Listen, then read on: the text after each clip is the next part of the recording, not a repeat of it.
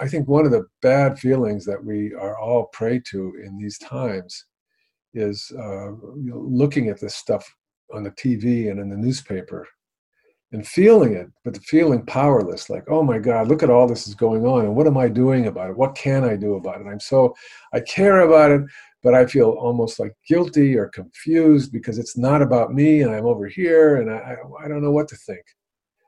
Well, when you pray and put your heart into it, you feel like you're participating. You feel like, yeah, I have, and, and you do that every day. Every day you feel like I'm putting my heart right in the middle Hi, everybody. This is Rabbi Ariel Schollklapper from the Jewish Mindfulness Center of Texas, jmctx.org. You're about to listen to clips from a Q&A with Jewish Zen master Norman Fischer answering questions about how to apply spiritual practice, mindfulness, meditation practice during this time for a variety of different things. Thank you. I guess I'll ask my question. Yeah. Uh, what would you recommend in terms of practice during this time? Well, this is a time to uh, sit every day,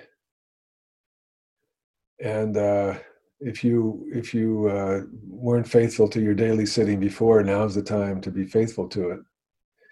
And I also think uh, it's the time to pray what I've been doing for some time now, I don't know how long now, is praying uh, in my own way after sitting, immediately after sitting, because the sitting opens me, you know, to the divine. Um, the sitting brings peace to my heart so that I can be in touch with something beyond my self concern. So after I've done sitting, I I pray. And the way I've been praying is I've been praying by it's to me it's very moving, you know. I pray the Shema one breath, one word. So, and I really try to have every word really there, you know, very present with every word as I say it. Six breaths, right? And then I say, you know, um, Roshem Kavod, and then I say the V'ahavta. And then I uh, pray.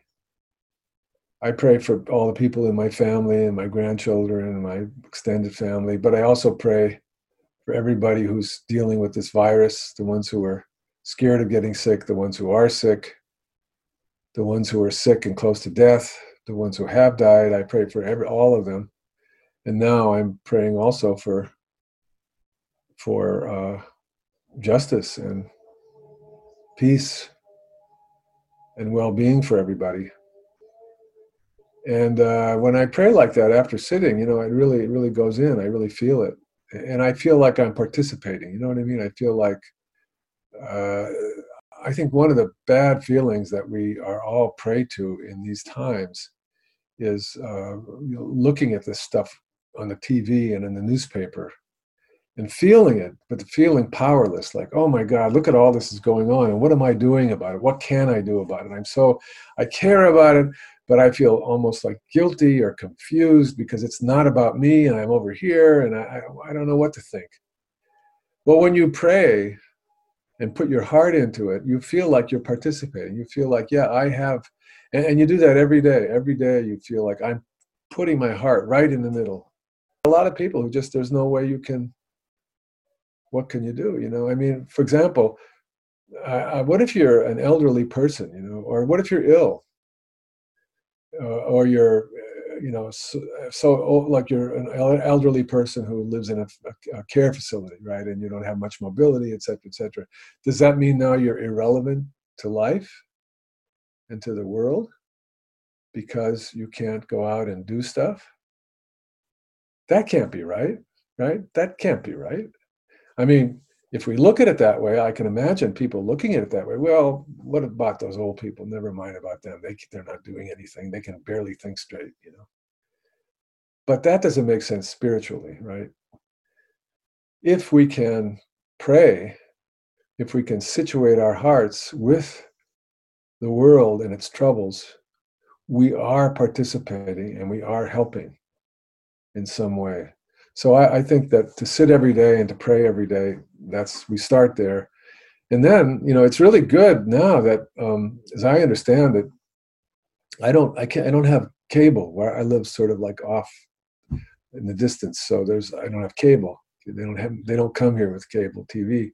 So uh, I can't see all the news so I'm, I feel like I'm not getting the full picture, but it appears to me, from what I'm gathering from online news, that there's a lot of white people marching with African American people. And so that's really a very important development, I think. This is not just an African American issue, right? White people are realizing it's it's the white people issue too. And so, uh, those of us who can go to the protests, I think we should. I think the protests are actually positive, it seems to me.